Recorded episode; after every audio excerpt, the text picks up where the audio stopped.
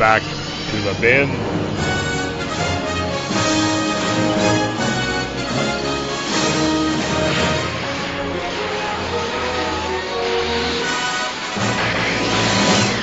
Hi, everybody, and welcome to Back to the Bins. I'm Paul Spataro, and I am joined by Scott Gardner and Chris Honeywell. And today we have a very special guest with us, Val. I always say Mayerik. Is that the per- correct way to pronounce it? Yeah, it is. Just phonetically, the way it's spelled. Yeah. Okay. Artist Val Mayerik, who you may or may not be familiar with, but if you're not, it's your loss because I consider Val to be one of the truly great artists in comic book work. And uh, as we're going to talk about today, he's done things beyond just comic books. Uh, and uh, again, it's a pleasure to have you on. Thanks for coming on with us. No problem. Thanks for having me. And uh, I guess you know we, we were talking before uh, before we had a chance to get get you on with us, and uh, the first question of interest, I guess, for us would be uh, before you actually started working in comics, were you a comic fan, or is that something you kind of just fell into? Uh, a little bit of both. I was a fan, but I wasn't like a hardcore fan. Um, it was back in the when I began really getting serious about com- well, I read comics as a little kid, of course, um, but you know Uncle Scrooge comics and stuff. But I didn't be- start becoming a real, you know, major fan following books on a monthly basis until I was about 18 or 19, and I, I started reading The Silver Surfer um, when it first came out with Mar and Marvel, and um, and then I, I got into um, the black and white comics a lot. The Warren publications, Creepy, Eerie, Vampirella. Um, I really got I really got hooked on those because I love the artwork. They had these you know those Spanish artists who were just just terrific draftsmen, and I I, I really got into those. Mm-hmm. Um, but that was about the extent of my fandom. I didn't even know that they had such things as comic book conventions at the time. It was 1972 when I first got into comics as as a, as a professional, and at the time I didn't even it was news to me they that they had conventions and that there was such an organized fandom um, as there was. What was what was before that? What was your formal training? Um, I didn't really have any formal training that's worth a damn. I, I was at, at the time I, I got into comics. I was I was um, attending a state college in Ohio, Youngstown State University, which has the had the worst art art department probably on the planet, and um, the um, the, the the the professors are well, wouldn't even dare wouldn't even call them professors. The, the so-called instructors were a bunch of failed beatnik painters who, who who couldn't really make it in the art world when they, of course, were teaching in the university and corrupting minds. And the, the trend back the trend back then was to was to do totally non-representational work. Um, you know, just hang a canvas on the wall, throw paint at it, and and then and then come up with some bullshit theory about what it was supposed to mean. Mhm. And that was that was what my art art instruction consisted of at that time. I, I had no use for it. I, I only took a few art classes. I remained an art major, but I didn't. I, I just I just couldn't stand most most of the um, the classes. Some of the art history teachers were were um, I found value in some of the art history classes. Um, uh, because you know it's just obviously there was you, you could learn about aspects of eras you know and periods of, of history in which art took a certain you know had a certain place. And I and I had a I found that to be interesting but I spent most of my time in the in the theater department doing doing plays. Um, and when I when I got into comics um, what was well how that happened was it was just pure happenstance pure serendipitous luck. I was in a painting class um, talking with a friend of mine who was into comics as well, another art student, and there was a woman there who was in her 30s, which to me at the time was an older woman, and she she was finishing her degree so that she could get a, a job teaching um, art in, in, in elementary school. And she heard us talking about comics, and she said, "You know, there's a guy that lives down in, in in my town, which was East Liverpool, Ohio. His name's Dan Adkins. Have you ever heard of him?" I said, "Yeah, he's an inker." She said, "Well, he he works for comics. Should I go down and talk to him?" At, at which point I did because I had no other I had no other um, real opportunities presenting themselves for me at that point, and um, I drove. It was about a 50 mile drive down to East Liverpool, Ohio, and I met Dan. And Dan, if, if for you guys that don't know that much about Dan, Dan was was a prolific inker at one point for Marvel and DC, and he was he had been an, an assistant uh, and worked in Wally Wood's studio for a couple quite a few years.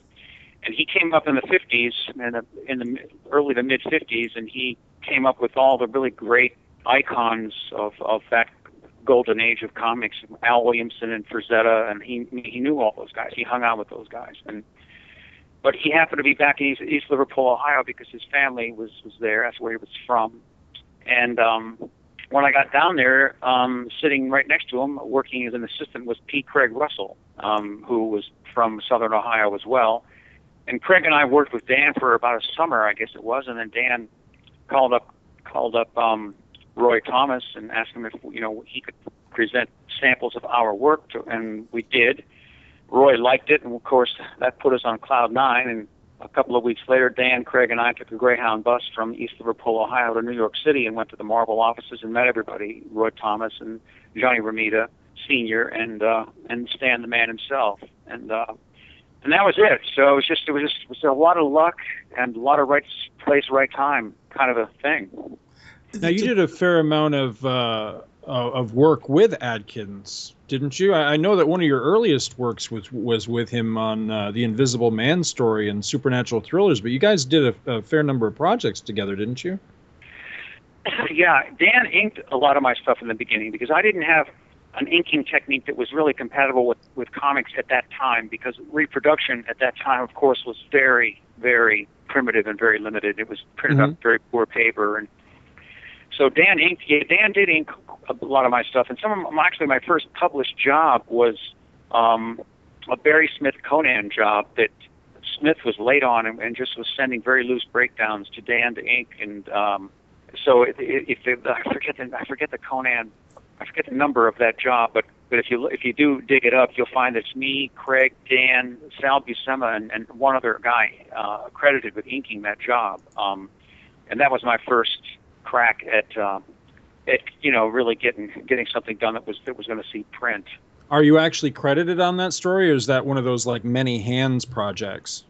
No, it, I am credited. It, it's inkers or Dan Adkins, Sal Buscema, Val Mayerik, Craig, Pete Craig Russell, and, and someone else that they had sent some pages. They they had just sent a handful of pages to a bunch of different guys because the job was so late. Right. Uh, Smith had gotten so late with it, and you know, so it was just a, and so I think they intended for Dan to ink ink it all himself, but Dan was incredibly slow in those days, and uh, I I, I think he got permission from Roy to go ahead and, and you know incorporate us into the inking process. How how would you describe yourself? You say Dan was slow. Would you were you a fast worker or a slow worker? Because to me, I look at your work and it looks to be very detailed. So I would think that would take time.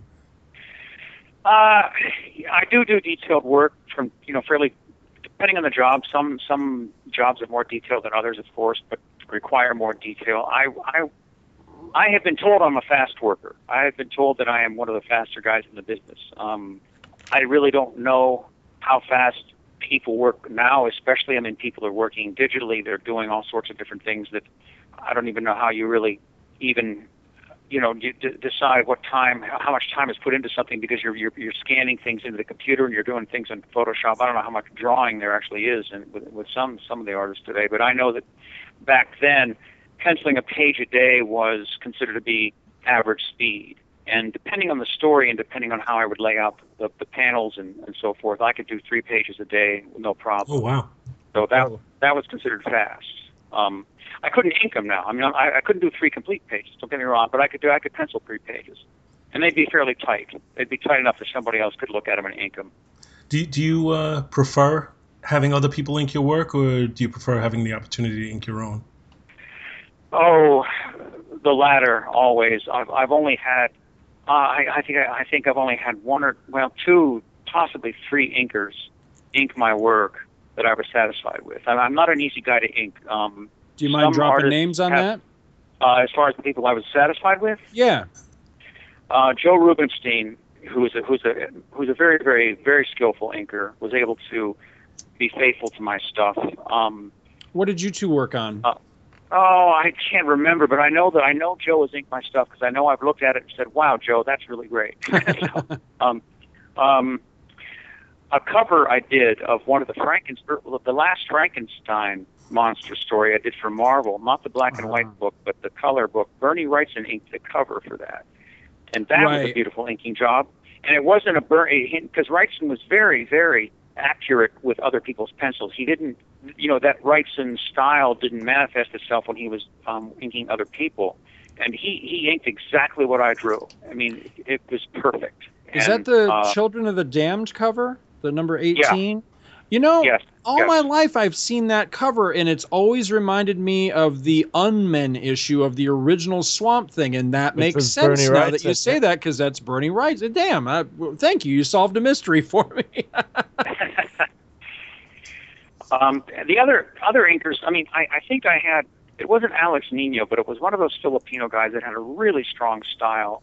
Inked inked uh, one of my jobs, and it was very beautifully done, but it didn't look like my stuff at all because you know those guys, their style was so so so pronounced that it pretty much overrode the, whoever they were penciling. Um, and I'm trying to think. I, I when I when I worked up at Continuity uh, in New York with Neal Adams, I remember that I did a, I did a comic, uh, a seven-page comic for the National Lampoon magazine, and Russ Heath inked it. And Russ, of course, was a highly skillful inker as well, an artist, and Russ inked it beautifully. So, you know, you know, so we're talking about some really, you know, top people that looked at my pencils and knew how knew how to interpret them. Um, a lot of guys, they're real good with people that are very linear. Very. There's an inker that I've worked with. I I don't want to miss say his name right now, but he he inked a Walt Simonson job uh, all about 10 or 12 years ago. It was beautiful. And Walt Simonson, you know, is, a, is an excellent draftsman. And Walt has a very strong linear graphic style. And this artist did beautifully on Walt. And he did a job of mine that just it, it wasn't a bad job. It was it was it was professionally acceptable, but it just didn't look like I just I just he just didn't see what I was doing. Um, and that's just been that's just the way it is with with a, with you know certain people. They they they they they have an eye. They you know they're they're skillful with their with their pen or their brush, but they don't have an eye for what you're actually trying to do. Hmm. And um, it's it's frustrating. And I everything I've worked on since I've gotten back into comics in the past couple of years, got into comics full time. I've inked myself. I'm inking myself. It's it's it's um more work, but far more satisfying. And, and you know, and you know, so that that's pretty much where that stands. As as we as we've been doing this show, uh, I think Scott and I have uh, particularly tried to, as we as we look at artwork in books, kind of separate the pencils from the inking, which is sometimes easier than others. And and I see that in a lot of cases there are certain inkers who do seem to impose their own style over the pencils that they're doing, and others that kind of let it you know let it breathe on its own. And uh, in in preparation for this, since you and I have been in contact with each other, I've been looking at you know some of your work, and I've looked at some of the work where you've done the inking over other people's pencils. And while your pencils seem to have a very distinctive style, that doesn't necessarily seem to dominate other people's pencils when you're inking it. And I'm wondering, you know, is that an accurate take on your work, or am I totally misreading everything? No, no. Back in the '80s, I was inking a lot of other people's work for Marvel. Um, I was involved in other, a bunch of other stuff at the time, and I didn't want to be. I was kind of burned out from from. You know, I didn't want to do storytelling. I didn't want to have to break things down and figure out all the all the you know POVs and break down you know panel design and so forth um, for the in the on the pages and and I just I forget who was it, it was at Marvel, but I was it was editing there, but it was I just asked them, you know, please send me stuff to ink, which they did, and um, and I can't recall now who all I inked, but I I, I know I inked stuff for Marvel and for First and for uh, I think for Pacific Comics, and yeah, I mean I, I respect I just have re, I just I just have a lot of respect for you know what other people put down there, and I don't feel compelled at all to change it, nor nor do I feel that I sh- I should. And I, and some people are just such great draftsmen themselves. I feel like boy, if I if I if I just trace what they're doing in ink, then I'll I'll become a better artist because I'll learn how to draw the way they draw. You know, I mean, I'll have an additional insight into in, you know in, into drawing, and um, so I, I've always felt it like it was really a uh, you know it, it was it was. Uh, a privilege in a sense to to ink a really good someone who draws really well, whose pencils are tight and who has a distinctive style. You know, then you as you as an artist can learn from these people if you you know if you if you then go on to draw things later on yourself. So it's not even it's not even necessarily an uh, uh, an intentional thing. It's just comes just by osmosis. You're you're you're you're just going over their lines, and so you essentially you're drawing lines like they're drawing lines, and, and that can't help but just integrate into your own into your own brain and, and you know and, and affect your own style. And I would imagine that uh, you know you mentioned earlier Barry Smith giving some uh, loose pencils that you know the tightness of the pencils would influence how much of your own style would come into the inking as well. Oh yeah, for sure. I mean, when when we got that job, Dan Dan would um, tight pencil some stuff. I would type pencil some of the muscles and on Conan, and the, and Dan would do the faces, and then Craig Craig at the time um, was still learning his anatomy, and and uh, although he certainly is a brilliant artist now, we were we were all young and had our weaknesses at that point, and um, Craig did all the backgrounds and all the all the, um, decorative uh, elements of the story and all of the architectural rendering. So yeah, that was really a hodgepodge. It's amazing that it came out as well as as nicely as it did.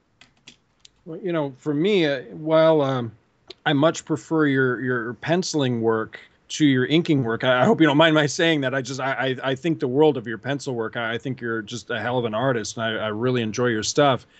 Um, in preparation for this, I was kind of just going back and refreshing myself with your body of work, and uh, I ran across the ink jobs you did over Joe Staton on I think it was Fallen Angels, and yes, was re-impressed yes, yes. all over again on that because I love Joe Staton, and but the guy didn't always get the best ink jobs, and I really liked your work uh, working on Staton. Did you did you enjoy uh, inking his stuff?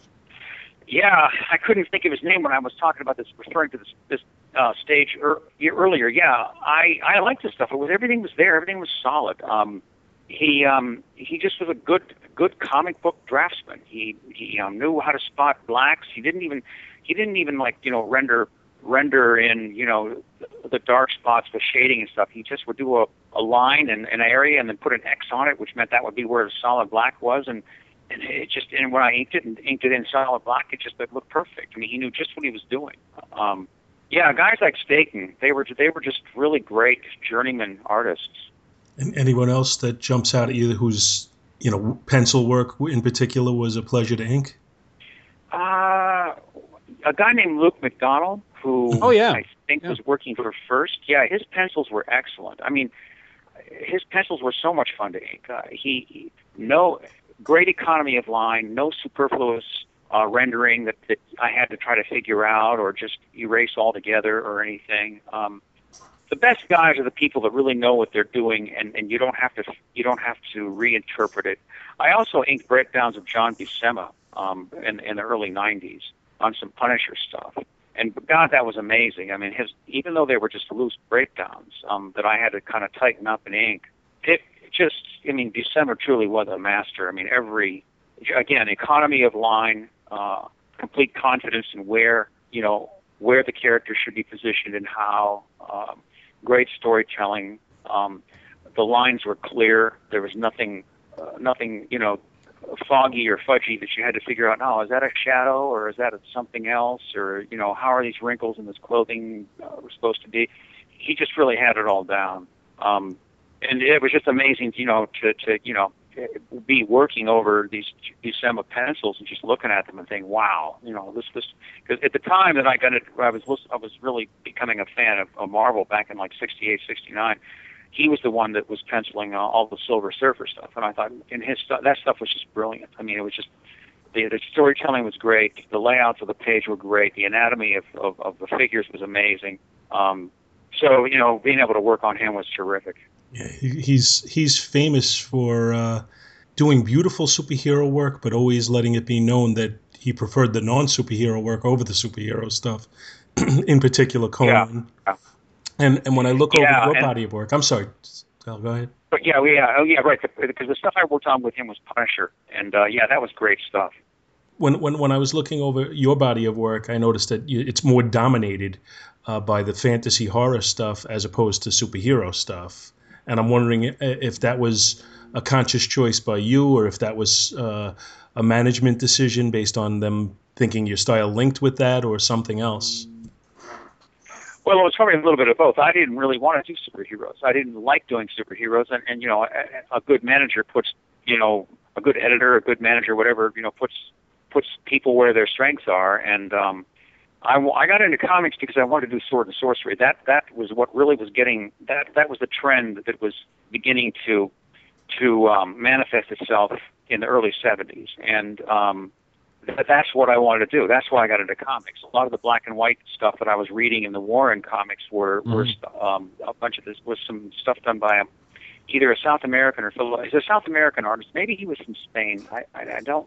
Maybe I'm, I'm not sure, but his name was Esteban Maroto, and he did some gorgeous pen and ink, you know, barbarian stuff. And man, I wanted to do that. I just wanted to draw like that. I wanted to do that kind of subject matter. And um, so when I got into Marvel, it, it just became it just without even having to discuss it or anything or anybody have to make any decisions regarding this. It just became pretty clear that's what I was better at drawing as opposed to superheroes, and that's what I wanted to do.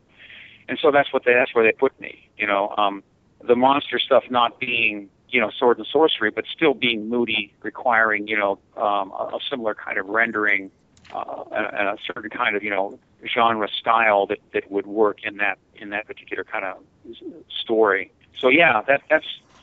I, I think I did one Spider-Man in my entire career. One Spider-Man book. Yeah, we, And, we um, were looking. That was uh, Web of Spider-Man number 49. Yeah, and um, I, I didn't really have that much fun doing that. First of all, I, I think that I think this, the the Spider-Man costume, some of those really early costumes that have that have endured down for the ages, I think they're they're just have had good. You know, they just they just reflect the kind of stuff that people were coming up with in the 50s and 60s.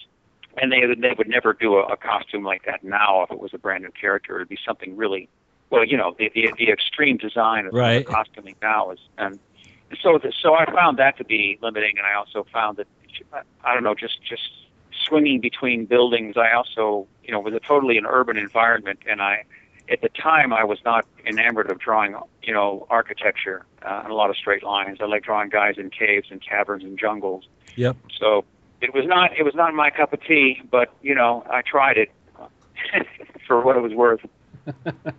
Well, it's certainly it's not bad. It's it's just uh it's it's different for your uh for your style. It doesn't. Yeah, yeah, yeah. I didn't really, I couldn't really find my voice in that. I mean, I just did, I just did what I thought was going to serve the story. I, I didn't try to, you know, do something really, some new revolutionary take on Spider-Man. I, I, I just, I, I just wanted to, you know, do a decent enough story.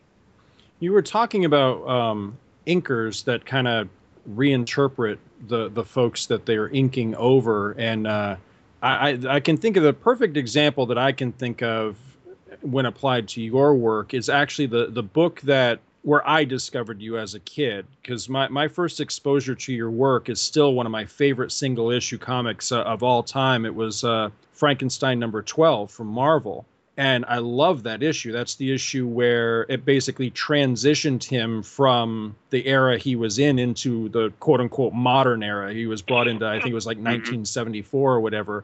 And uh, we Yeah. actually covered that book on the show. This was several months ago now. And it was just fun to kind of rediscover it because I hadn't cracked it open in a couple of years. But something I noticed on that book was it's almost as if your inker was working against you on that book because you're you're bringing this rich, detailed uh, artwork and this rich, detailed flavor to that character. And I think, if I'm not mistaken, I think that was your first issue of Frankenstein taking over from. I think it was like a succession of fill-in guys between you and Ploog, if I remember right Yeah, yeah, right, right. and then you came on to number 12 and your inker is uh, Vinny Colletta.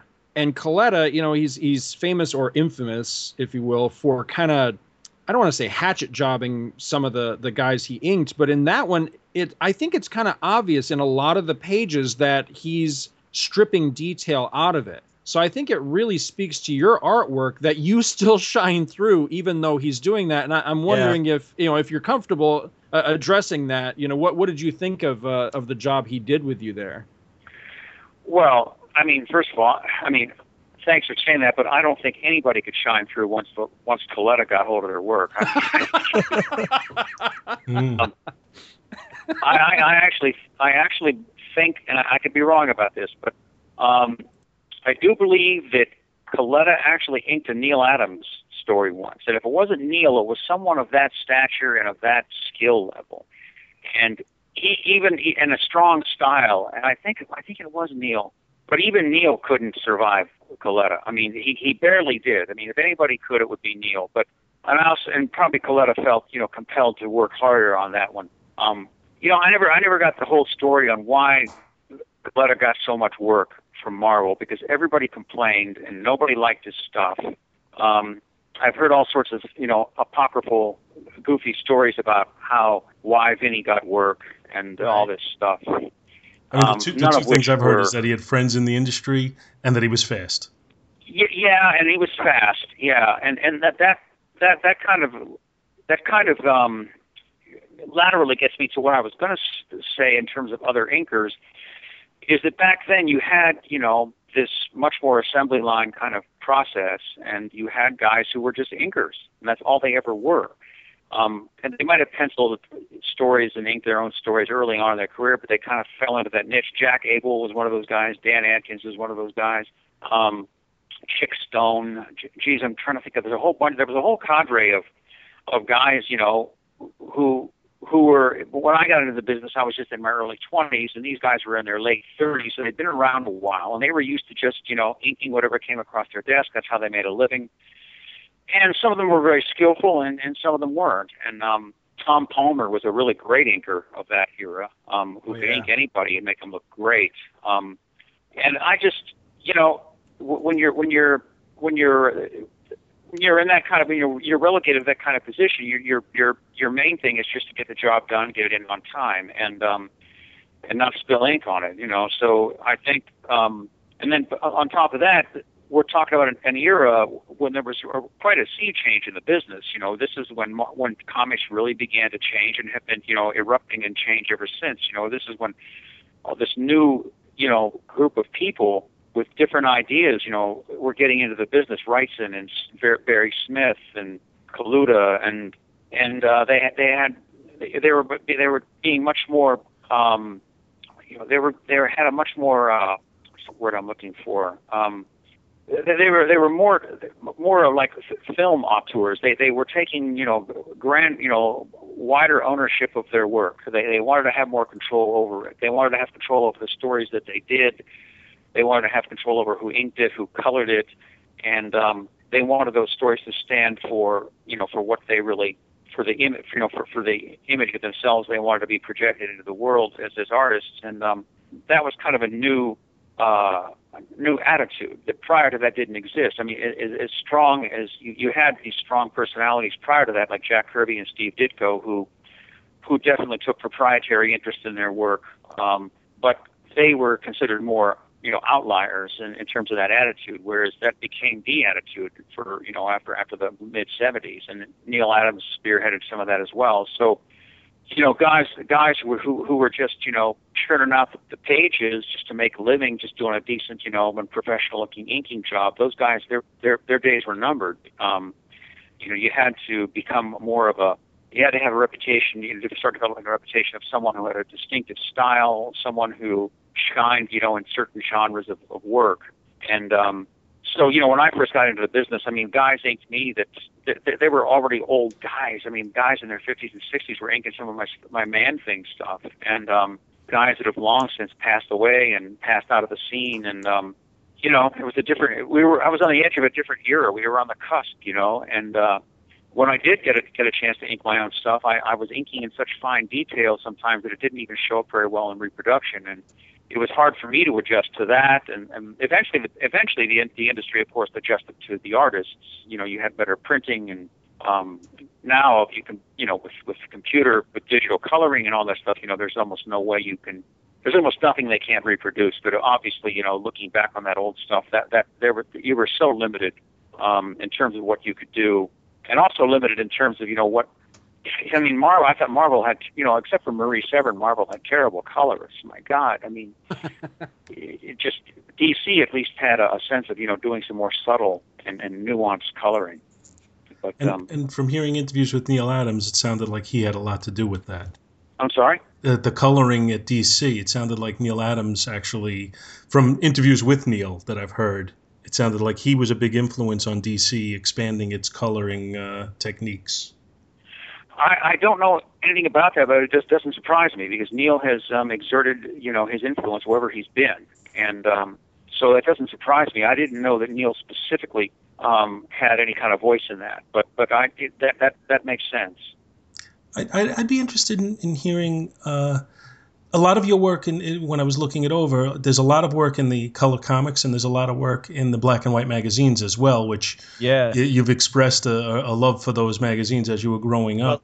Well, well, it's funny because you guys seem to I I seem to be uh, been brought onto this show because I'm the big Howard the Duck fan. but okay. I I became familiar with your work more through and you were talking about being sort of on the cusp of a different era I mean, I think I probably the first time I laid eyes uh, where I would see, like see your name all the time would be in Creepy and Eerie, which I was, you know, a big fan of the horror comics. But um, I always sort of pictured those as being sort of on the edge of of the underground comics, you know. And I and uh, mm-hmm. and I and I see you've done stuff for American Splendor and heavy metal. I used to read heavy metal like crazy also. And I always pictured those things as sort of being that bridge between commercial comics and the undergrounds. And I would always see your name sort of in there. And then I always thought of Howard the Duck as sort of Marvel being um, acknowledging the satirical influence of underground comics. Yeah, yeah, that's interesting. I it's not really um, a form of a question, but right, right. I mean, that's um, yeah, no, but but it's it, it's an it's an interesting comment. I I um I was a big fan of some of the undergrounds. Um, um, not and the, the one that I, the one that I really liked, and I and it was very very popular in its day. Or this artist was very popular in his day. It's hard to find his stuff now. Was um the stuff by Vaughn Bodē? Mm-hmm. If you know what the Cheech that Wizard stuff was and, great. Yeah, Cheech Wizard and Junk Waffle and all that stuff was was, it, it was pretty much really, in, really invented the graffiti artist style. It seems like of since the eighties. Yeah, yeah, that sort of spray and um, painted art style. yeah, and I I mean I, I liked Crumb of course, and I I liked um, uh, Corben. I love Corben's work, um, but Vaughn Bodē I really thought was was a really unique artist. Had a really unique uh, take on things, and um, I, the undergrounds were such a phenomenon, and I, I, I had no idea even how those guys that even made a living. I mean, when you would go to conventions, I mean, Vaughn Bodē was the only like main was the only underground guy that would show up at comic cons in those days, and um, that that whole thing was like, uh, even to us guys in the in the business was kind of a mystery. You know, it's like, you know, where do these guys live and how do they make a living, and mm-hmm. you know, how do they distribute these comics? And they they they didn't sell them where they sold regular comics; they sold them in like adult bookstores. You know, and um, it it was a weird world, and um, yeah, I'm not sure that. I, mean, I, see what you mean about about the uh, the black and white comics and heavy metal being a bridge. I'm not so much sure that they were like a bridge as as just some you know it was a way it was a way of, of seeing something that was more alternative. I think yeah. that's what you're they, saying. They, they yeah. were the only thing that I could get a hold. I was I was lucky because when I was I lived out in the Scott and I both came from the same hometown up in upstate New York, and you know culturally there was just nothing there. We, we had to go to you know three different locations to get all the spinner racks to get all the Marvel and DC yeah. stuff that we wanted. So right, you know, and I was and I was lucky enough. My father had a subscription to a magazine that was basically a magazine version of the Whole Earth catalog. So four times a year, I would get a magazine that had um, R. Crumb and um, Dan O'Neill in it. So that was so I got to see some underground stuff at that point. But I was never gonna go and pick one up at the shop. But you know, there was a friend of mine in in middle school and high school had a bunch of heavy metals, and you could always find creepy and eerie on the stand, and you could always find an older kid who had a stash of them that you could could read. And I always yeah. remember it was it was your name, Corb. Whenever Corben showed up, and um, I always like John Severin too. Seemed to do a lot of art for those comics, and those were always my favorite. You know, those were always when I'd see those names. It's like, oh, okay, now I'm gonna get the stuff.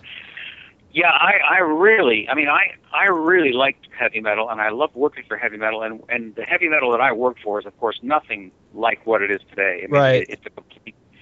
It's it. I really kind of lament that. Um, it's kind of like Saturday Night Live to me. It feels like from the early days of Saturday Night Live to when I watch it today. It's still oh, sort of yeah, the same I, format, but it hasn't the the content has not stayed up to snuff.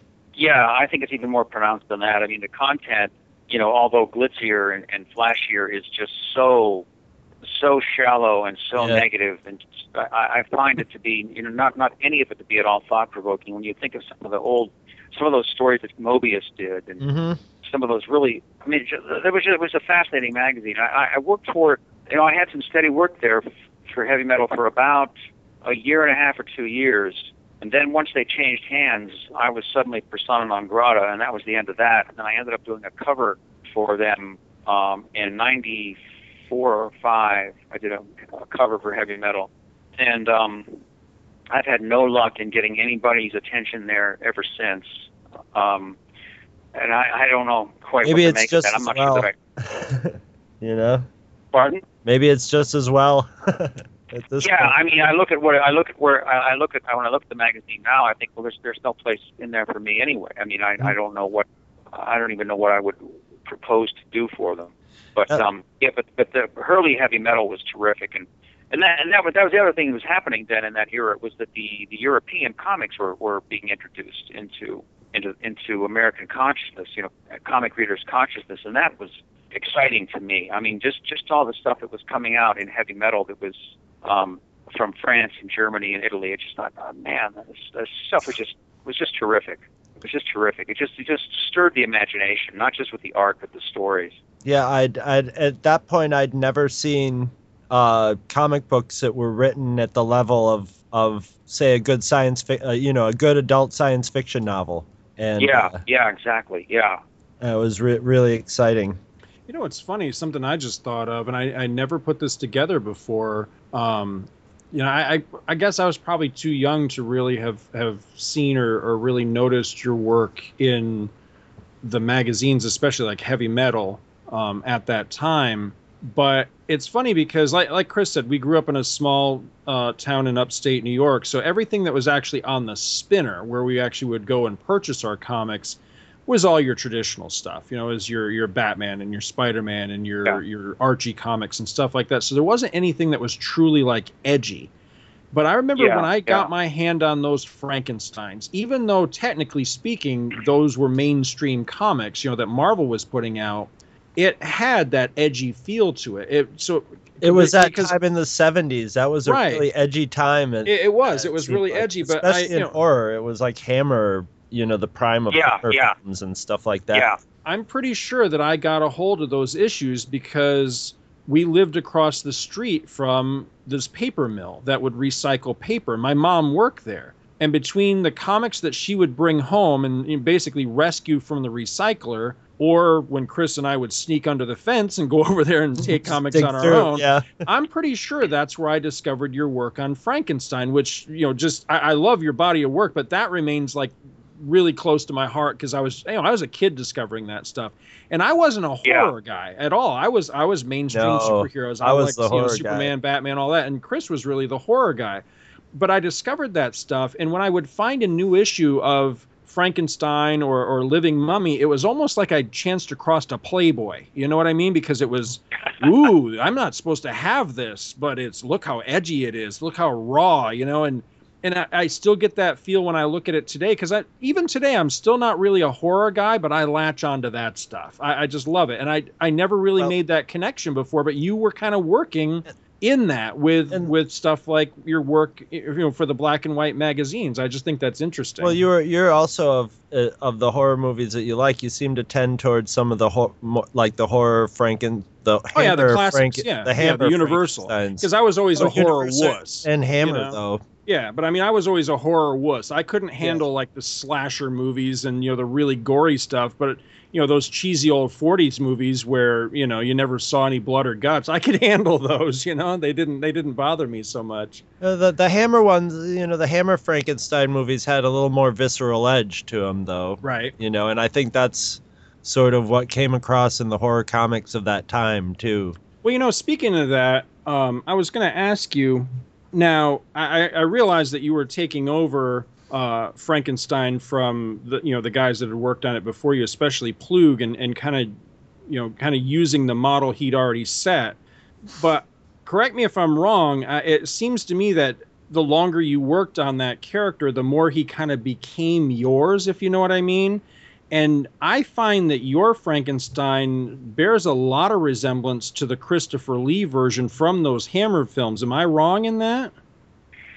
Uh, you're probably not wrong, although that was not a conscious effort on my part. But it, mostly, you would just every once in a while get directives from Marvel mm-hmm. to, you know, that you know because the, the the Karloff makeup, you know, was was was copyrighted, and right. um, so you you couldn't just totally rip off the the Karloff um, flathead you know, configuration. Bolts. Yeah.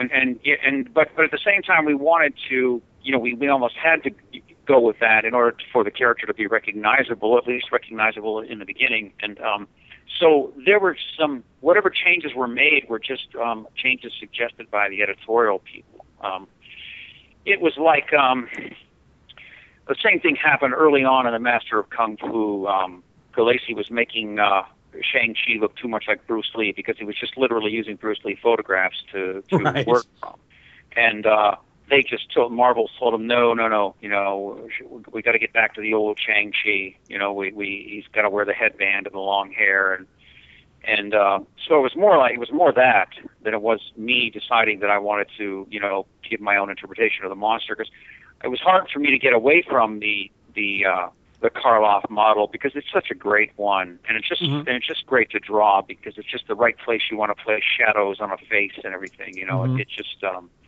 and um, and he was uh, you know a big lumbering monster you know in the comic as well. So there were there were certain things that could be the same, but other things that had to be different. Um, and those differences, I think, were simply just you know differences that uh, that the editorial staff probably suggested I make, and I did. Did, did I've you find? Curi- oh, I'm sorry. Go ahead, Paul. I was going to. I just. I'm. I'm curious to know. Did you find that when you worked on the black and white magazines, as opposed to the books that were intended to be published in color, did you find that it, that was a very different drawing process, knowing that things were going to be printed in black and white, or was it, you know, really just business as usual?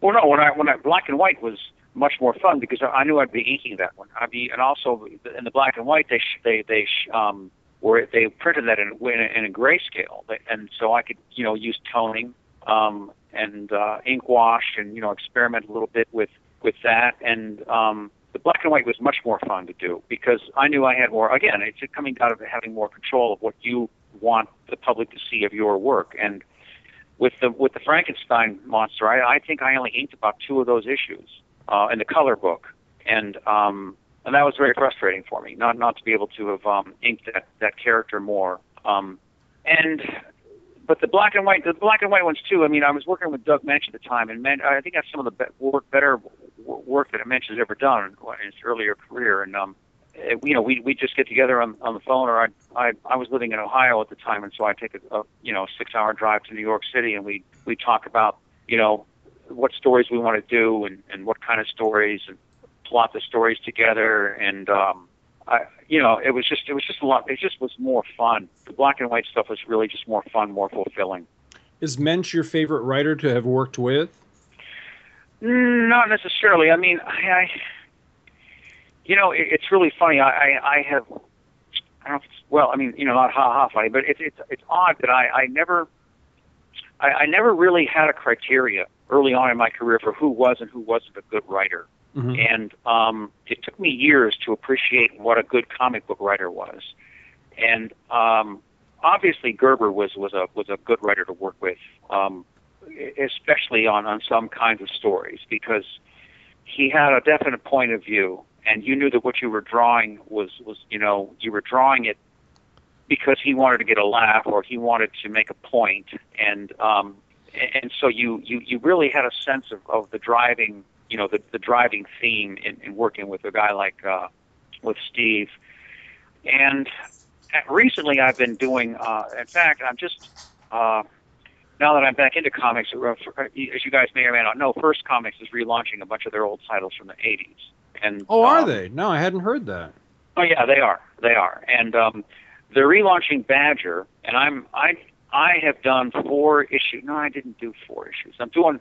I did three issues of a five-issue relaunch of Badger. The first issue was done by a new artist um, uh, whose name escapes me. I'm not familiar with him at all. Anyway, the second one was done by Tony Atkins, but he didn't finish it. He he he left the project kind of in mid mid uh, process, and I stepped in to ink what he had done, and then and then pencil the the, the rest of the book, and then I penciled and inked the last three issues, and I'm I'm, just in the process of inking the last issue, the, the fifth issue.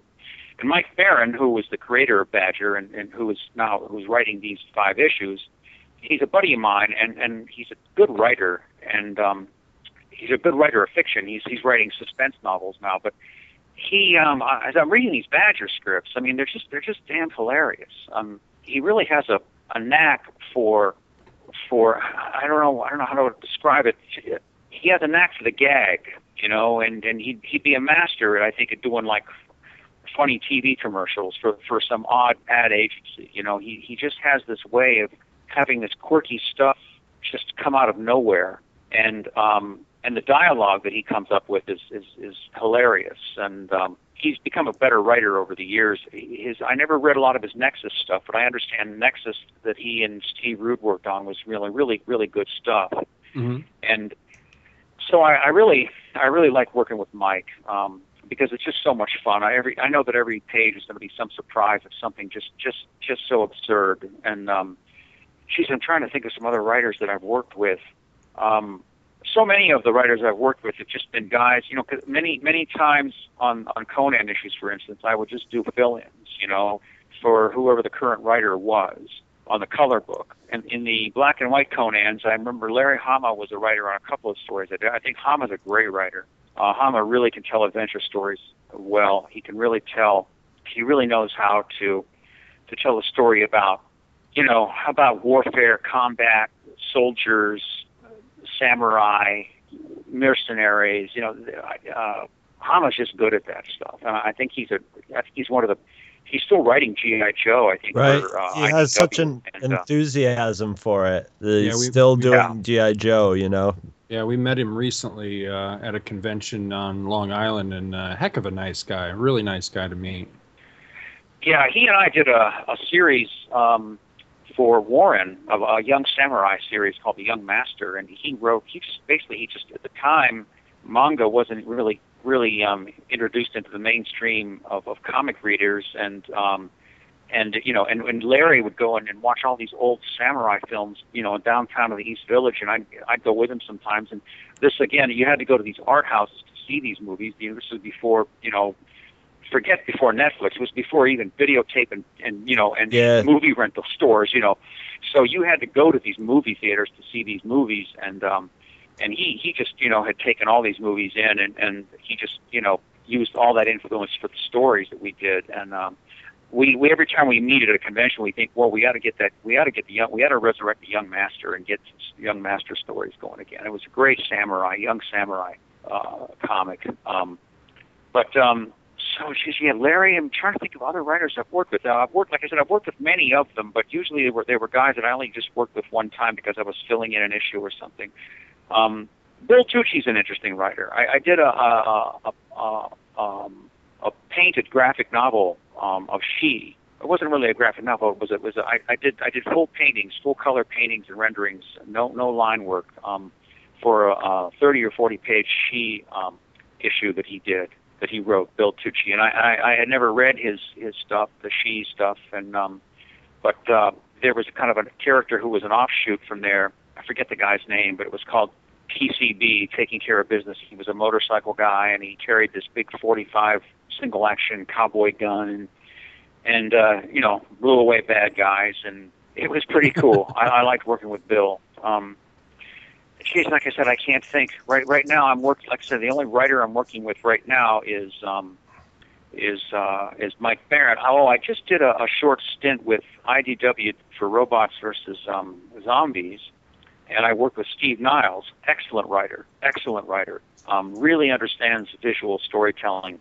Um, so few of the panels even had even a caption, let alone balloons. Um, he just described the panel and let the pictures tell the story. Um, so many writers want to be novelists and they write way too much shit uh, over top of the pictures. You know, just way too much. hmm Right. And um, another writer who I thought was brilliant in that way was Steve was uh, um, um, Steve Dixon? No, not Steve Dixon. Um, Chuck Dixon. Chuck Dixon, yeah. Uh, yeah, Chuck Dixon is a, excellent. He he when um, a small publisher in California back in the 80s picked up that Young Master property, and um, Larry wasn't available to write it. I wanted to draw it, so they hired uh, Chuck Dixon to write it. He he's another one who really understands. You know, he tells comic book stories the way a cinematographer does with the camera. He he doesn't. He, he's not dying to put in all his dialogue and show people what, how brilliant he is at writing prose. He just tells the story visually, and um, those those guys, I, I think, mean, that that really comic book, book writer. The, the industry needs more writers like that. Believe me. Um, there's there's just so much I don't, I don't know, so much um, proclamation of by these writers who think that they're you know that they're they're you know conveying some profound you know social message to you. I can't stand it. It's just it just drives me crazy. I, I've always had a problem with the writers who feel like if you don't if you don't like their work, it means you're not smart enough to understand it. Uh, oh yeah, well of course that's the that's the uh, that's that's you know all all non-talent takes refuge in that. Right. right. Well, it was. Well, like, I must be great.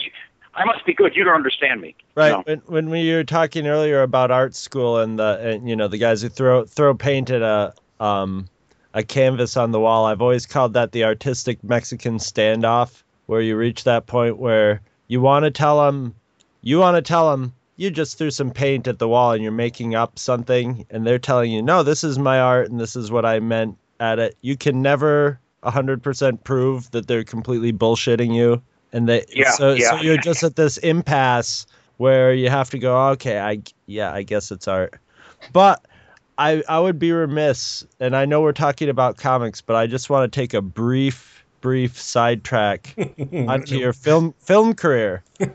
I I'm, I I went to film school, and the first day of class, it wasn't my first day of film class, but it was my first day with my favorite teacher, uh, Howie Lester, who I ended up becoming friends with. But the first day of class, um, the first thing he did was hand us out a book of portraits of all the, you know, some of the most successful and famous directors and that there was a page where they were you know in their 20s and then you see them in their 50s and he was like look at the lines on their face. And and then he said do you think film is a very glamorous um, thing to enter into? I would suggest you watch this movie called the demon lover diary. And ever since that day i've been looking for the documentary and the original movie to watch. And only today as as we were talking before we called you up they, they, they were like, oh yeah, he was in a movie called Demon Lover, and all of a sudden I just flipped out. I was just like, yeah, I've been wanting to see it.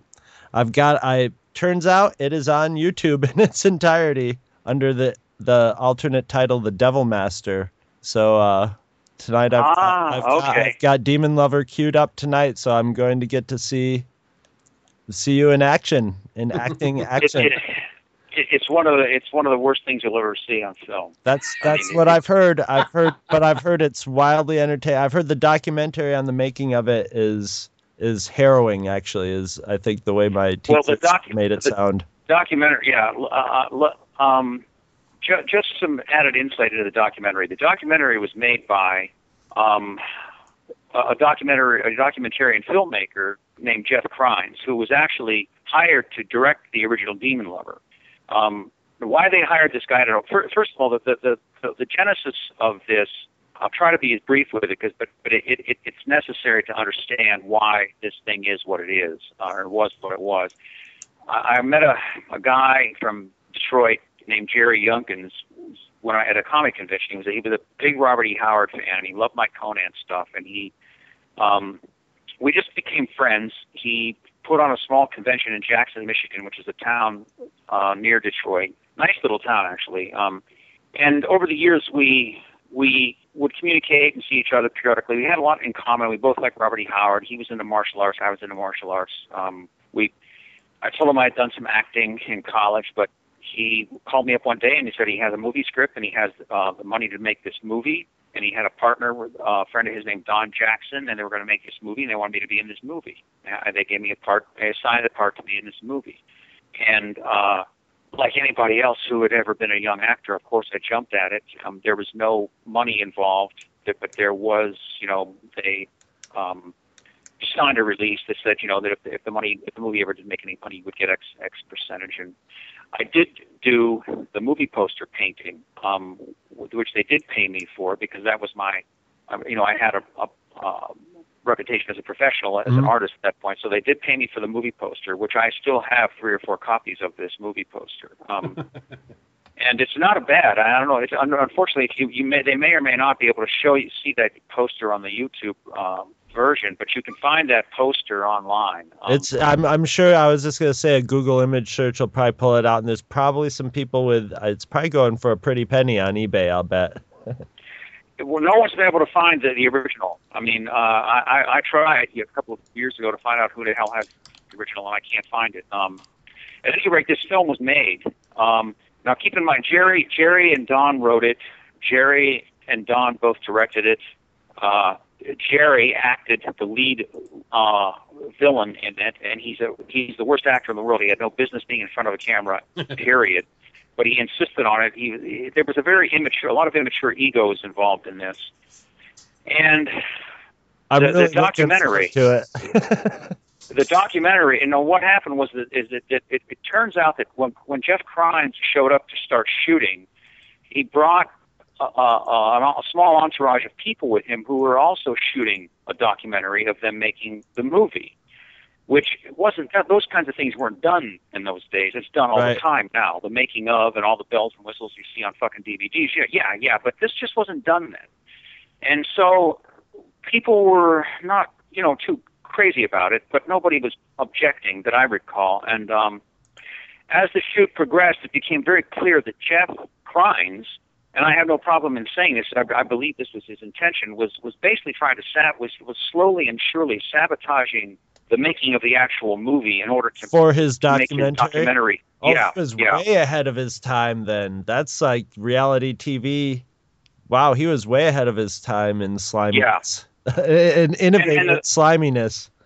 Yeah, and and it was very um you know, it was it was really underhanded because everybody on the everybody, you know, for as corny as this film was and and as and as poorly written as it was, everybody was really pretty much sincere about trying right. to do a, a, a good horror movie. You know, and, and we knew it was going to have a cheap look to it. We that Jerry was going for the uh, you know Night of the Living Dead style. You know, and and oh, Kreines was such he was such a snob and he was such a prick and he just he um he did everything he could, and finally, finally, it was Don Jackson who who um, just finally lost it, blew up. I think that's in I think that's in the uh, in the the documentary, and and Jackson throws throws him out, uh, uh, throws him off the set, and tells him to get the hell out, and then Don finished shooting the film. And Don went on. Don's the only guy.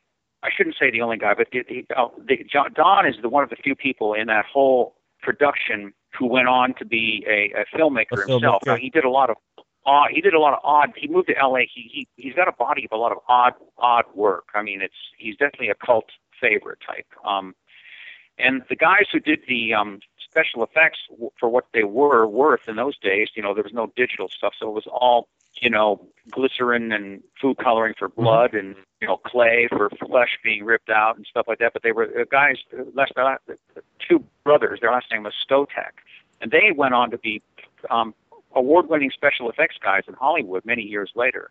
So, um, so a few people actually emerged from this, you know, and stayed in the film business and mm-hmm. looked, you know, and Jerry did not. Jerry immediately just went down the tubes after this. He went bankrupt. He sold every, he ended up having to sell every 35 millimeter copy of the film. We, we've been trying to, some friends of mine and I in the film, who are film collectors, have been trying to track that, track that stuff down. We, we had no luck.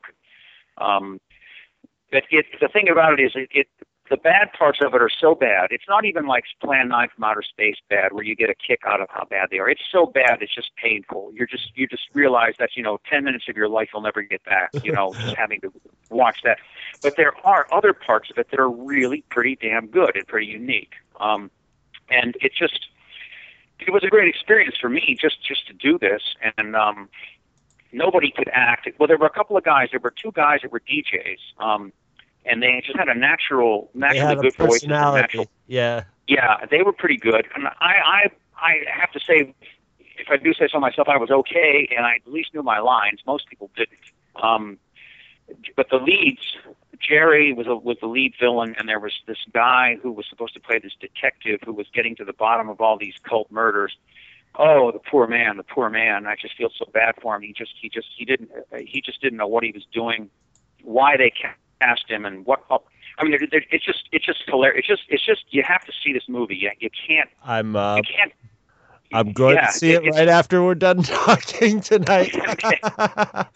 and now I've got an extra layer on it to, to in watching it, so it's going to be really fun. Yeah, but they're they're the documentary I've not seen, and I, I don't even know if I'm featured much in that. I know that I read an interview with Don Jackson a couple of years ago, just before he died, and he said that um, he he um, while they were making this documentary, he he told people to interview Gunnar Hansen, who was in the uh, original Texas Chainsaw the Massacre. original. Yeah.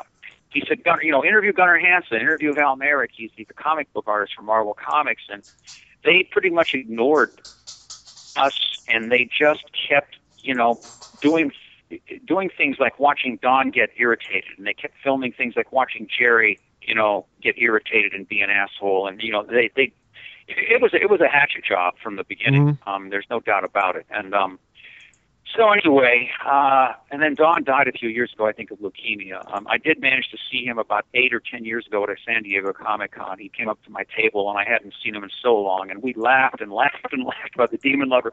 All we had to do was look at each other and think and say, oh, Jerry Younkins. It just we couldn't stop laughing. You know, it's just it was a great experience for no other reason than that. You know, to have that memory.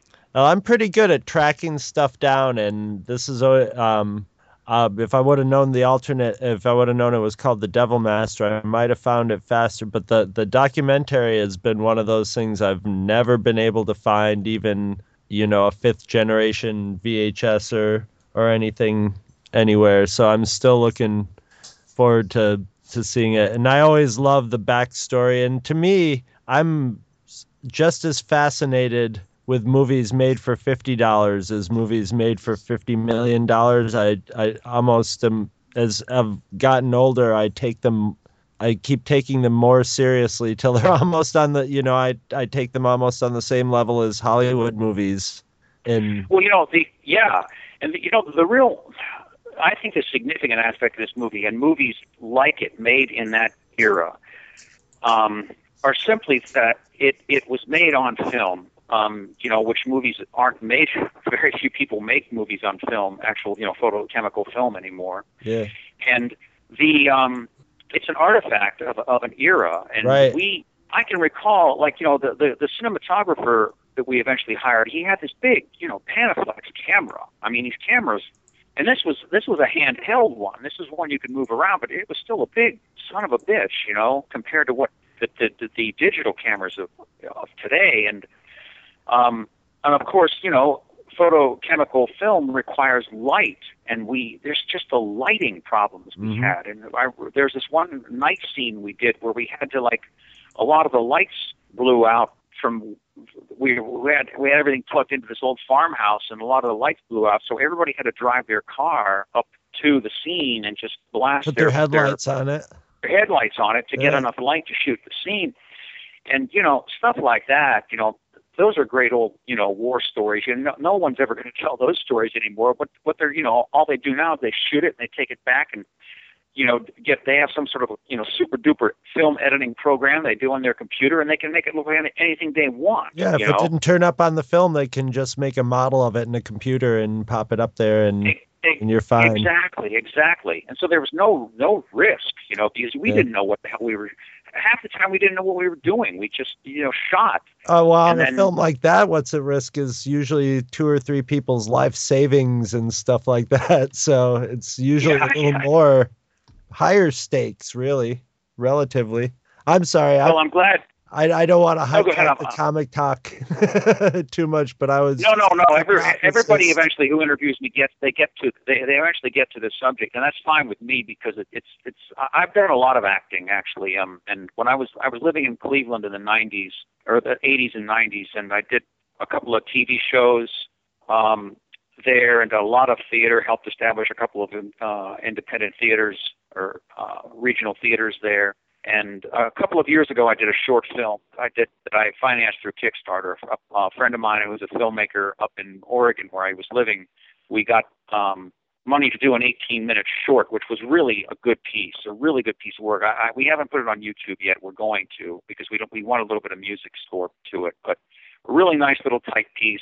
Three actors, um, well written, and and it, it's a nice nice piece. It's my it's my latest and you know who knows maybe my last effort at um, at uh, filmmaking. At thesp- yeah, filmmaking or thespianism. I I don't know. I will see. But Speak- um, Speaking of Kickstarter, um, I was reading on your webpage that you were doing a comic that you raised Kickstarter money for the the Little Bighorn. Yeah, it, it's a graphic novel. It's called Of Dust and Blood, and um, it's about it.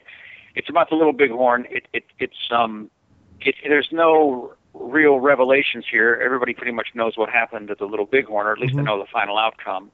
This is just this is like what Private Ryan was for D-Day. It's just like this is told from the standpoint of two regular guys. One was a was an was a scout for Custer. The other one was was a was a was a, Lakota young Lakota warrior, and it, it's told from their point of view. It, it shifts back from their from one point of view to the next uh, over to what's happening and how just how confusing.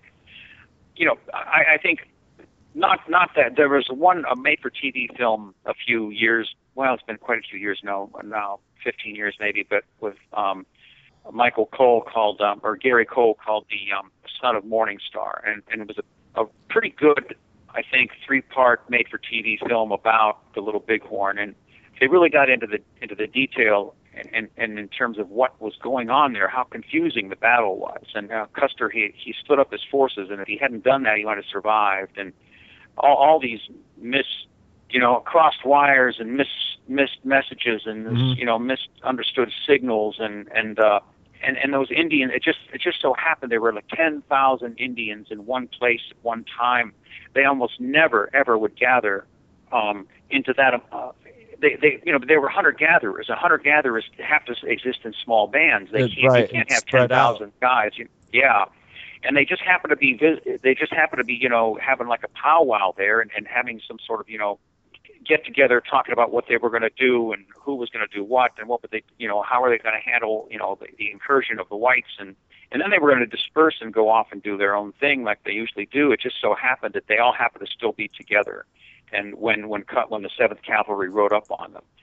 So it, it was just um just a lot of interesting stuff like that that that um we're we're trying to you know bring to light in the story. And um and I'm I'm just penciling it and, and inking it in a very traditional pen and ink style, you know, um, trying trying to give a combination of you know a Frederic Remington illustration and and we're doing it in we're doing the book in um, landscape format as opposed to portrait format, so it'll be a, a horizontal book because I wanted to get that sense of a John Ford Western when you know everything is just wide and you, Mhm. you get a sense of the space, you know, Now, are you writing um, writing this too? uh, my friend Jim, who he's he's also the filmmaker, the guy that I did the other the earlier Okay. Kickstarter with. He he's he wrote it, he adapted it, he did all the research, he wrote most of the dialogue. I I could have had more of a hand in the writing, but really didn't want to because all this drawing. I mean, I'm drawing hundreds of Indians and soldiers and researching all this stuff, and that's all. The, there's a lot of heavy lifting, and I, I just left the writing chore to him. I hope it works out. You know, I hope it. So far, I like what he's written. So. Um, When when is that expected to be issued? Ah, that's a good question. I'm I'm chugging away on this, and I, I get interrupted by some jobs that I really need to take, like storyboard jobs, advertising jobs, because the money is very quick and very good. And then I've got this Badger series to finish up, and um, just a lot of complications. Some, you know, that, that like a couple of clients weren't paying me, and I and I had to worry about that for a while. But I mean, I the, the upshot of it is, um, it's hard for me to stay to keep working steadily on this as steady as I'd like to. I just get about ten pages done and have to put it down and, and move on to something else. So, but we're hoping to get everything, all the art complete by by sometime late in 2015, probably like November, and then shipping it off to the printer, and we expect to have it out by March, or you know, early spring of 2016 at the Okay. latest. Has it been And- fully funded at this point? Oh yeah, it's fully funded. It's been fully funded. We we got more money than we wanted. We probably could have asked for a lot more. Um, it, it as it stands, it's still a pretty generous amount, and you know, I'm getting it basically. Uh, I had just I just figured it out by you know page rate, like what would I want paid per page, and then that's how many pages will it be, and that's the money, you know, and that's uh, what then we have to pay our letterer and pay our printer. So, um, you know, what's that going to cost? And we figured it out, and we got that money. Um, so it's it's dragging on a bit, and it's kind of bothering me because I don't like being late, and, and plus, the, the, you know, the people have given people have given us money, you know, to to see a product uh, exist, and uh, I, want to show, I want to make, you know, I want to complete it for them and show them, a, you know, show them that it's been worth their their time and their and their and their investment. I would be uh, very upset if we got through this phone call without uh, asking you to tell us about the creation of Howard the Duck. Ah, okay. Um, rather inauspicious, I'll tell you that. It just um, Steve was it was an episode of Man Thing, as you as you know. Um, I think Journey into Fear, and um, where Man Thing was appearing, and Steve was, you know, trying to remember exactly what he said or what was indicated, but he wanted to do something more interesting with the character than just being some, you know, swamp monster running around scaring people. And um, he, he introduced this this uh, dimension with this aspect to to Man Thing, which was that he he could open dimensional portals through his psychically. So okay, that's great. So then what happens? Does he go through the portal, or does someone come through the portal over here? Well, he decided he's going to have a whole cast of weird characters come through the portal, and Howard the Duck was one of them. Um, and when he he just wrote in the script, I just want this duck to look not so cartoony, but I want him to look like if there really was like if Donald Duck really was a real guy, he was a three dimensional and keep in mind this is long before three dimensional animation, you know, digital yeah. animation when you the only animation you could imagine was two dimensional animation. And so um he said just just just think how weird it would be if you if you saw this, you know, duck kind of looking half human just walking down the street and talking to you, you know. And so I just I just drew it. I I didn't even do any, you know, preliminary sketches or, or model sheets for it or anything, and it, we didn't have to send it in to be okayed by by Roy or or um, Steve. Just didn't require that, that I show him any preliminary sketches ahead of time, and uh, I just showed him the I just did the page, and when he received the page, I am told, I, and I didn't witness this because he was in I think he was in New York somewhere, and I am told by other uh, friends of his that were in the comic biz at the time that he looked at that page I drew and he said, "This is it this is this is pure gold for me. so that that was it.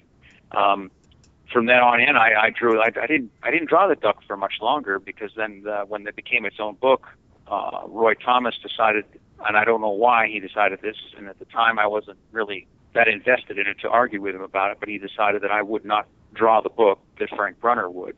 And Frank did a nice job on the character. I mean, he it made it did an entirely different duck than I was doing, but but he he he you know really really helps Steve keep that character vital and interesting.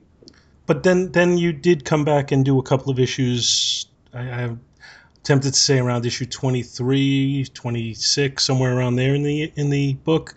And when I when I looked through that, it looked like you brought it a little bit more back towards your version of him. Yeah, I think you're talking about. Wait, I think I think this, this issue came out in like '77, I believe, or maybe around, around then. Yeah. Um, yeah, it was a double issue, I think. Yeah, um, I yeah, I did, I did. Um, you did the Star Wars yeah, did, parodies. Yeah. yeah. Yes, yes, yes. That, I did. I did that one, and then um, and then I didn't do it again until um, in the mid '80s. Um, in the revival, I, I did right? uh, just somewhere, somewhere. Yeah, it, it, that was a very, very odd. Um, that was that was a set of circumstances that that I um trying to re- rather anomalous kind of a thing. Jim Salicrup, I, I had I was involved with a with a I was actually doing some TV work, acting and writing for a, for a TV comedy company that we were that we were shooting in Cleveland. But at the time, cable television was still in its infancy, and Comcast.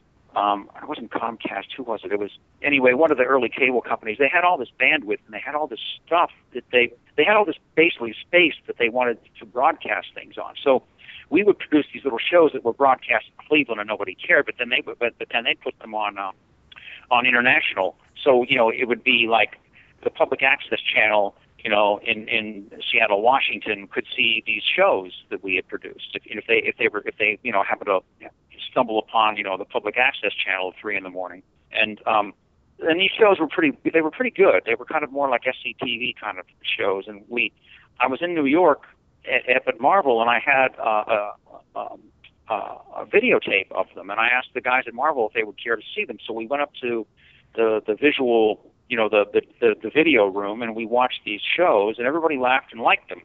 And and Jim Salicrup was among the um, guys watching them, one of the editors at Marvel.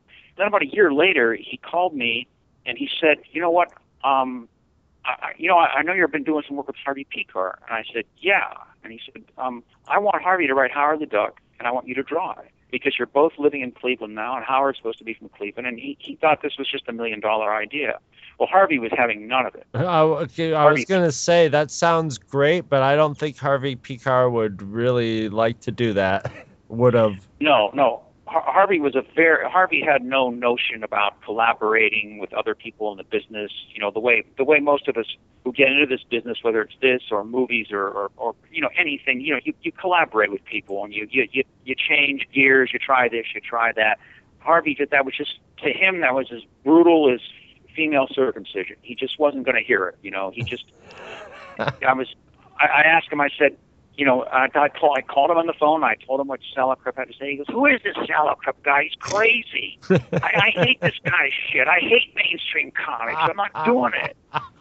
Um, and uh, so that was the end of that. And I said to Jim, I said, "He he's just absolutely just it's just he's implacable. There's just, there's no way we're going to penetrate this. He's just not going to do it."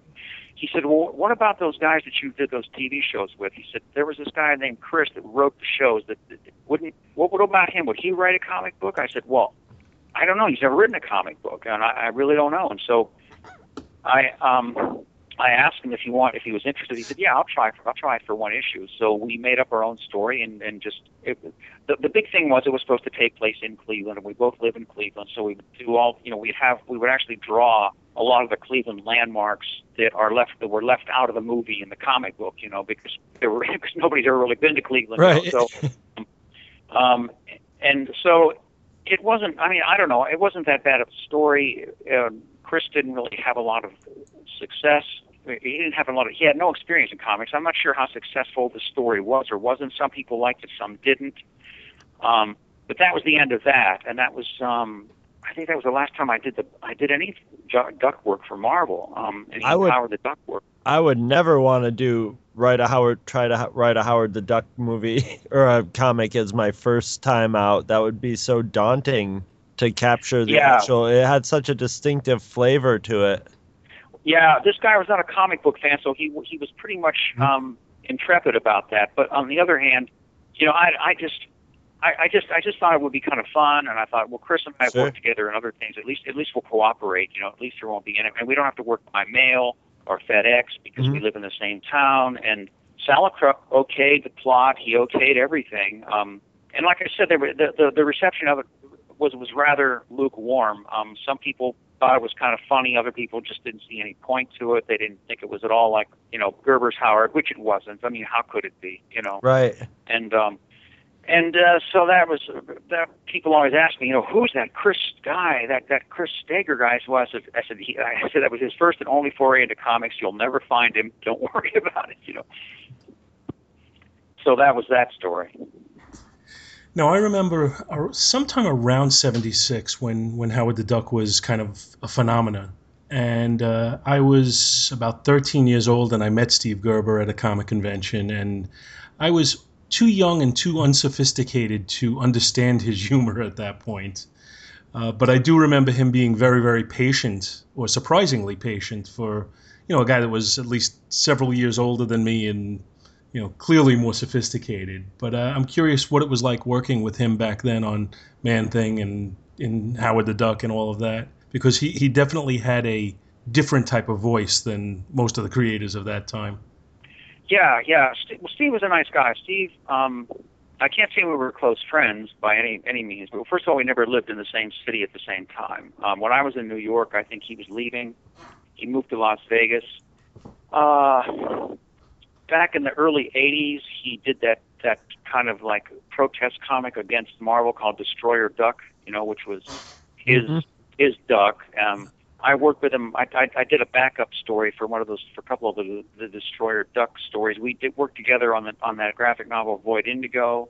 Um, I, I have to say that that you know I think Steve really had some great visions. I think Steve was ahead of his time. At Void Indigo, especially, I I look back on that and I realized that I was I didn't I didn't have the energy and the focus on that job that I wish I'd had. Not to say that I didn't do a professional job. I, I, I did my best and I read the script and talked with Steve a great deal. Um, p- part of what what drained a little bit of my enthusiasm was it was Steve was just notoriously late, and I'm not like telling tales out of school. Everybody knows this that knows Steve. He was so late that he's beyond late. It's one thing to be a month late. That's really late with a script, but he would be like three months late.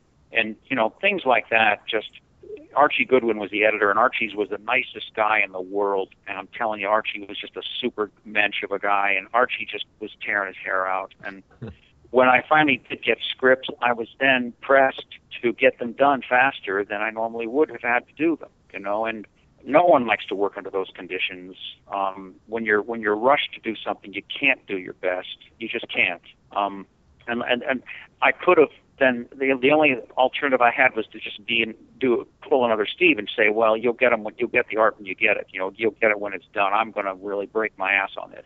I, I I just couldn't bring myself to do that, and then I then I'd just be more of a nervous wreck because I know that I was making things late as well. So um, by the time the Void Indigo, uh, the epic comic series, it was a graphic novel. Then it went into three issues of an epic comic series, and at that point, it just um, I, I was burned out. I was just so I was just so I don't know. Uh, I don't know. It's hard to.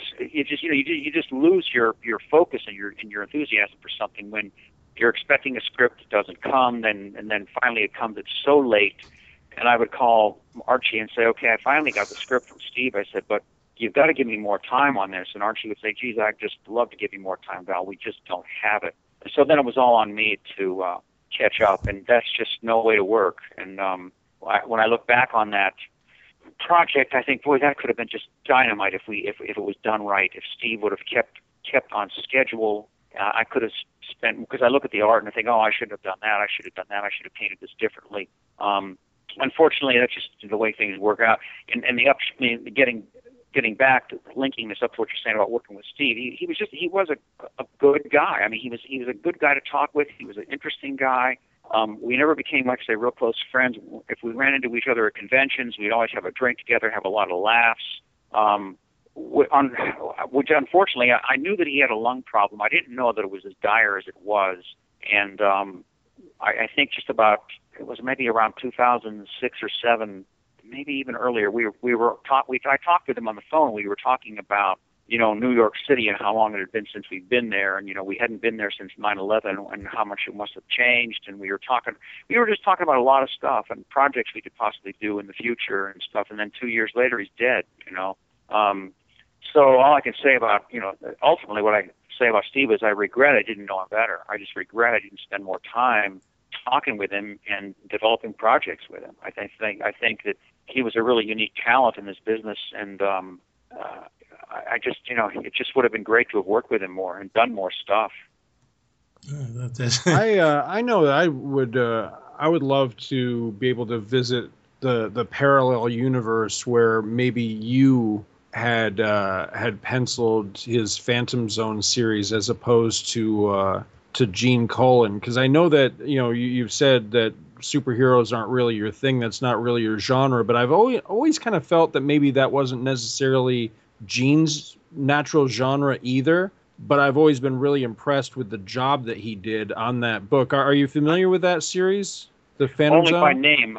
No, only by name, but I know I have not read it. No, I'm gonna have to look it up now. I thought it was the most like closest a Superman story ever came to a horror story. It Yeah, was the Superman horror story. Yeah, it's it's fantastic. It, it's essentially, I mean, I, I don't know how familiar you are with Superman lore, but it's essentially it, it's the one time in the in the pre-crisis continuity where the Phantom Zone villains weren't just cartoon characters. When they broke out, the world was at in, in dire peril. They were intent on just you know running rampant and just destroying everything. And in this story, They're Superman can't stop them because he gets trapped in the zone while all the villains get freed.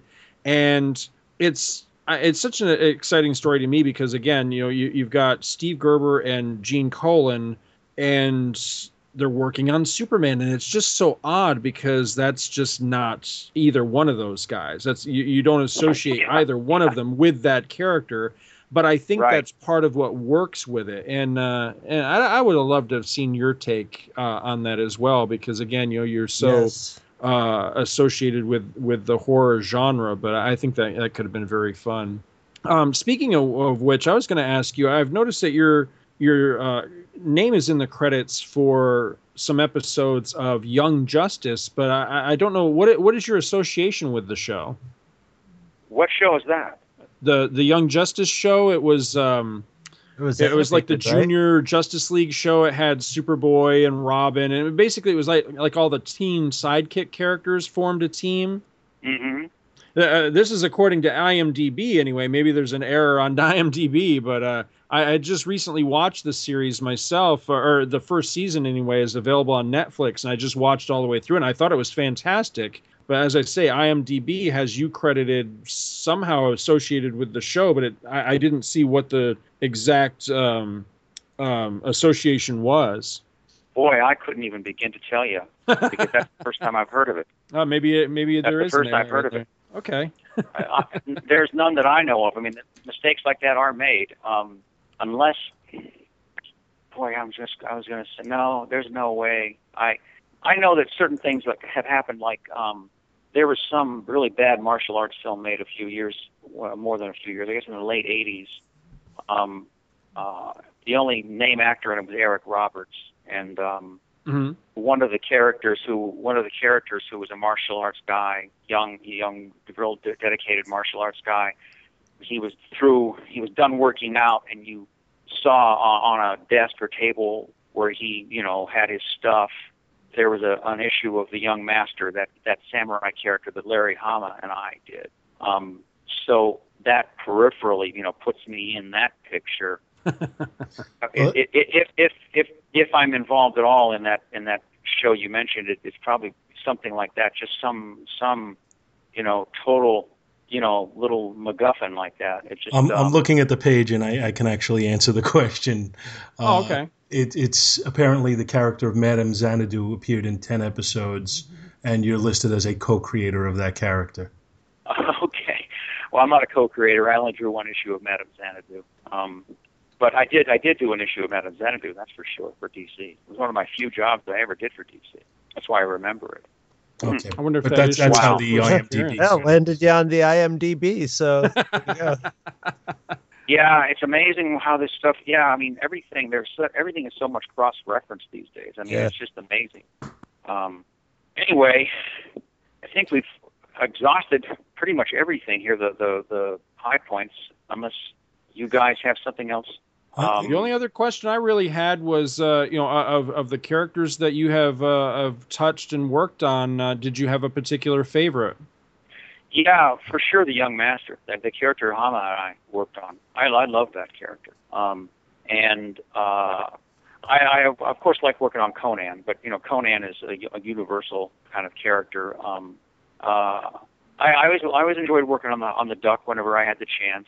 Um, and uh, gee, that's about it. Um, I'm having fun with this Badger character, which I didn't think I would. Um, I, I pretty much took it over just as a favor to Mike because he and I are buddies. But um, once I got to get into the script, it's crazy. He's got Badger doing doing a mixed martial arts fight with Vladimir Putin and beating the shit out of Putin. You know, it's just you can't get you can't get crazier than that, man. I mean, um, you know, because Putin does this macho thing and he's a black belt in judo and all this stuff. So wrestles bears. Yeah. yeah, and it it just that that's that's been that that's a lot of fun. But um, the young master, I think, was the one I really um, felt like I really put my signature on that, and I put a lot of effort into that, and uh, that has to be that has to be it. Now that I, I, I might think of something else later on, but I'm pretty sure that's it. Well, the, the, the last question I'd throw out to you is just uh, you mentioned Badger and we discussed the uh, Kickstarter uh, Little Bighorn project.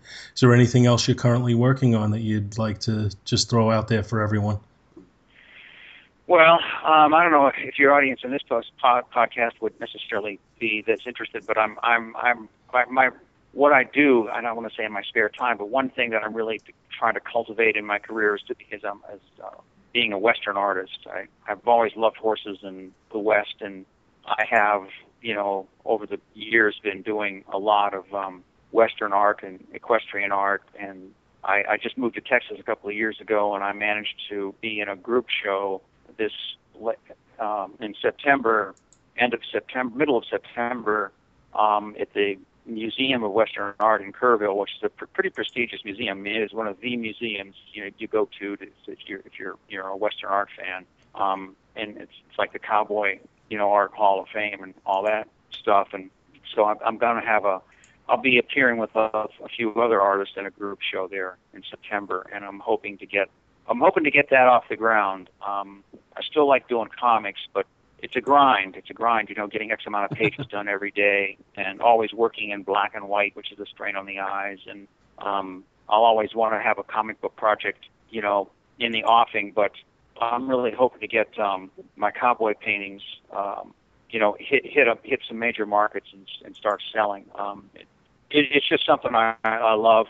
Um, I, I uh, I've, I've owned horses and you know had a lot of experience with, with with horses, but I've never actually worked on a ranch or you know done rodeo stuff. But and and and that's the stuff that I kind of kind of chronicle in my work is it's, it's very documentary kind of realistic painting of of contemporary ranch work and contemporary rodeo stuff. I don't do historical cowboy stuff um, because you know you have to do a lot of research to make sure it's right. Otherwise, you get people saying they didn't have saddles like that in 1874. right. You know, and mm-hmm. uh, so. Well, any, um, anyone, I'm sorry, anyone who's interested in seeing that, if you go to valmayerik.com and look under fine art, you'll see some beautiful, uh, some beautiful stuff, including work with horses in there, and uh, some really impressive stuff in there, Val. Yeah, I'm definitely going to check that out because uh, I, I enjoyed the hell out of the one issue you did of uh, of Jonah Hex. I've always wondered why you didn't do uh, do more Hex because that's a good issue. Yeah, well, you know, again, it, it just comes down to you know, they didn't ask me to do it. And you know, at the time, Larry Hama was was writing and editing that book um, at, at DC, so mm-hmm. he tossed that work my way. Um, you know, it really, you know, you do need to have friends in, in the right places. Um, some because there there there are people at at, at um, and you know, not it's just your talent is not sometimes is, is as good as you are, you know, or as well known as you might be. Um, you know, there are guys, you know, well placed at Marvel that are getting a lot of work too. People they like, you know, or, or their friends. And it's just, it's just not, that, I'm not saying that's a corrupt or terrible thing. It's just the way it works. You know, you work with people that you're familiar with and that you can depend on and you've developed a relationship with. And, mm-hmm. um, I would have loved to have done more Jonah Hex. I, I think, um, and there just, you know, there just aren't that many Western books. I mean, let's face it. I, I don't think of, I, I can't think of any, um, right now. Um, I'm sure there's got to be something out there. There's so many independent titles. There's got to be somebody. There are now, but at that time, I think I think that book was the only one that was running. I, I do believe. Yeah, yeah. Hmm. Well, I guess uh, it's time to just thank you for coming on and spending this time with us. Uh, it's really, really been a pleasure having the chance to talk Absolutely. to you and get your insights.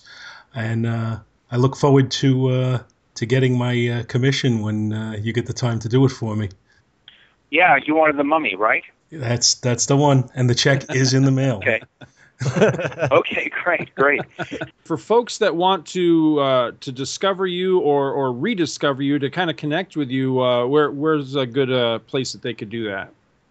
I've got a Facebook page, and I've also got I, I friend pretty much anybody that's that's you know been a, a fan. Um, and I'm you know my my website. Um, I don't have a blog. I just don't have time to get into all that stuff. I, I and I, I just um, but but um, I have I have a, a the, the guy who built my website. He pretty much posts a lot of stuff for like where I'm going to be appearing, you know, what conventions I'll be at. Uh, he, he has that posted on my site. Um, he tries to make keep keep that um, uh, keep that current. And uh, I, I I go to Facebook. I don't go to Facebook every day. I post some new art every once in a while. Um, and uh, you know, mostly I just I just you know use Facebook to just see what other people just just to communicate with other people, other artists, see what they have to say, what they're doing, what they're up to. Um, but that's about it. Um, yeah, that's about it. That, but they should be able to find everything else about me they need to know there. Uh, Excellent. It's been an absolute pleasure to talk to you. Really appreciate you coming on the show. No, I, I really no. I, I'm glad you asked me. I'm, I'm, I'm just, I'm, I'm. It's my, it's my, uh, it's my pleasure. I, I, I, um, I think if a person's sincere, you know, it doesn't matter how much you like their work, or you, as long as you're not, you know, as long as you're not being obnoxious about it. I, I, I managed to. I was at a small show a couple of weeks ago, and I met Boris Vallejo's son. You guys know who Boris? Oh was, yeah, right? yeah. Uh-huh. Well, his son has is already he's in his 30s now. His son has turned into an artist in his own right, a very good artist. And um, I I was his name is Dorian Dorian Vallejo, and I I spoke with him briefly, and I, I was said, well, first I said, first of all, you're you know Dorian, you're really a very fine artist in your own right. And then years ago, when I first moved to New York City, I was I just was knocking on everybody's door. You know, again, way pre-internet, pre-everything. You know, and I I somehow I was, you know, I was in Stroudsburg, Pennsylvania. I called up Frank Frazetta, but I got his, I got his phone number from Dan Adkins, and I bothered him. I went and bothered Neal Adams, and eventually ended up working with Neal at Continuity. That's a whole other story, probably a whole other podcast. You had to do a podcast about continuity and talk to all the guys that were working there in the 70s. What, what a trip that was. Um, but anyway, I also uh, found out Boris Vallejo's, you know, n- uh, number and address. Called him up and asked if I could come up and, you know, look at his studio and have him give me some pointers and painting. And I did. And I mean, I just, God, I, I, I think back on it now. I must have been, I must have just bugged the shit out of him. I just, one of these guys just wouldn't leave. You know, I kept asking him questions, and he showed me his studio and the kind of paint that he uses, the brushes that he uses, what kind of gesso he puts on his can, all this stuff and I just couldn't get enough of it. And I left there, and I'm and I thought, geez, I I, I think he was really getting anxious for me to leave, you know. And I and I told Dorian, I said, I, I said, tell your dad. I said, I've always admired his work, and I, I hope I didn't bug the shit out of him, you know, 30 years ago. And uh, you know, you know, I think as long as people are sincere and well-meaning, uh, it doesn't matter if they tell you they like your stuff or you know whatever. It's just I, I um I'm at a point now in my career, in my life, that when I hear people, it's very gratifying to know that people liked my work and that, that I, I actually, you know, gave people, you know, a little bit of uh, entertainment. Um, it, more, because, more you know, than you work. You, yeah, I mean, you know, because you know, ultimately, you you hear things. You go to conventions, you hear things and stuff. You know, but you know, ultimately, we're working uh, in the dark. Writers, artists, you know, we work alone. We produce this stuff. We send it into the publisher, and then that's the end of that. We get paid, and we hope somebody, we hope people like it, you know. And um, when, when people tell us they do, believe me, it's gratifying. It, it, it's good to hear. Excellent, excellent. Do you guys have anything else? We could probably go on for another hour or two. Yeah, we could. Yeah, yeah. no, I could. Yeah, I know uh-huh. everybody's got to get to bed at some point. yeah, I, I, just I really appreciate your time, and and I, I, can't thank you enough. Oh, no problem, no problem. You guys take care, man. You, you too. too. Have a great night. All right, you too. Bye bye. Take care. Thank you so much for listening to our show, and we hope you'll join us each and every week for more good old fashioned comic book back issue awesomeness.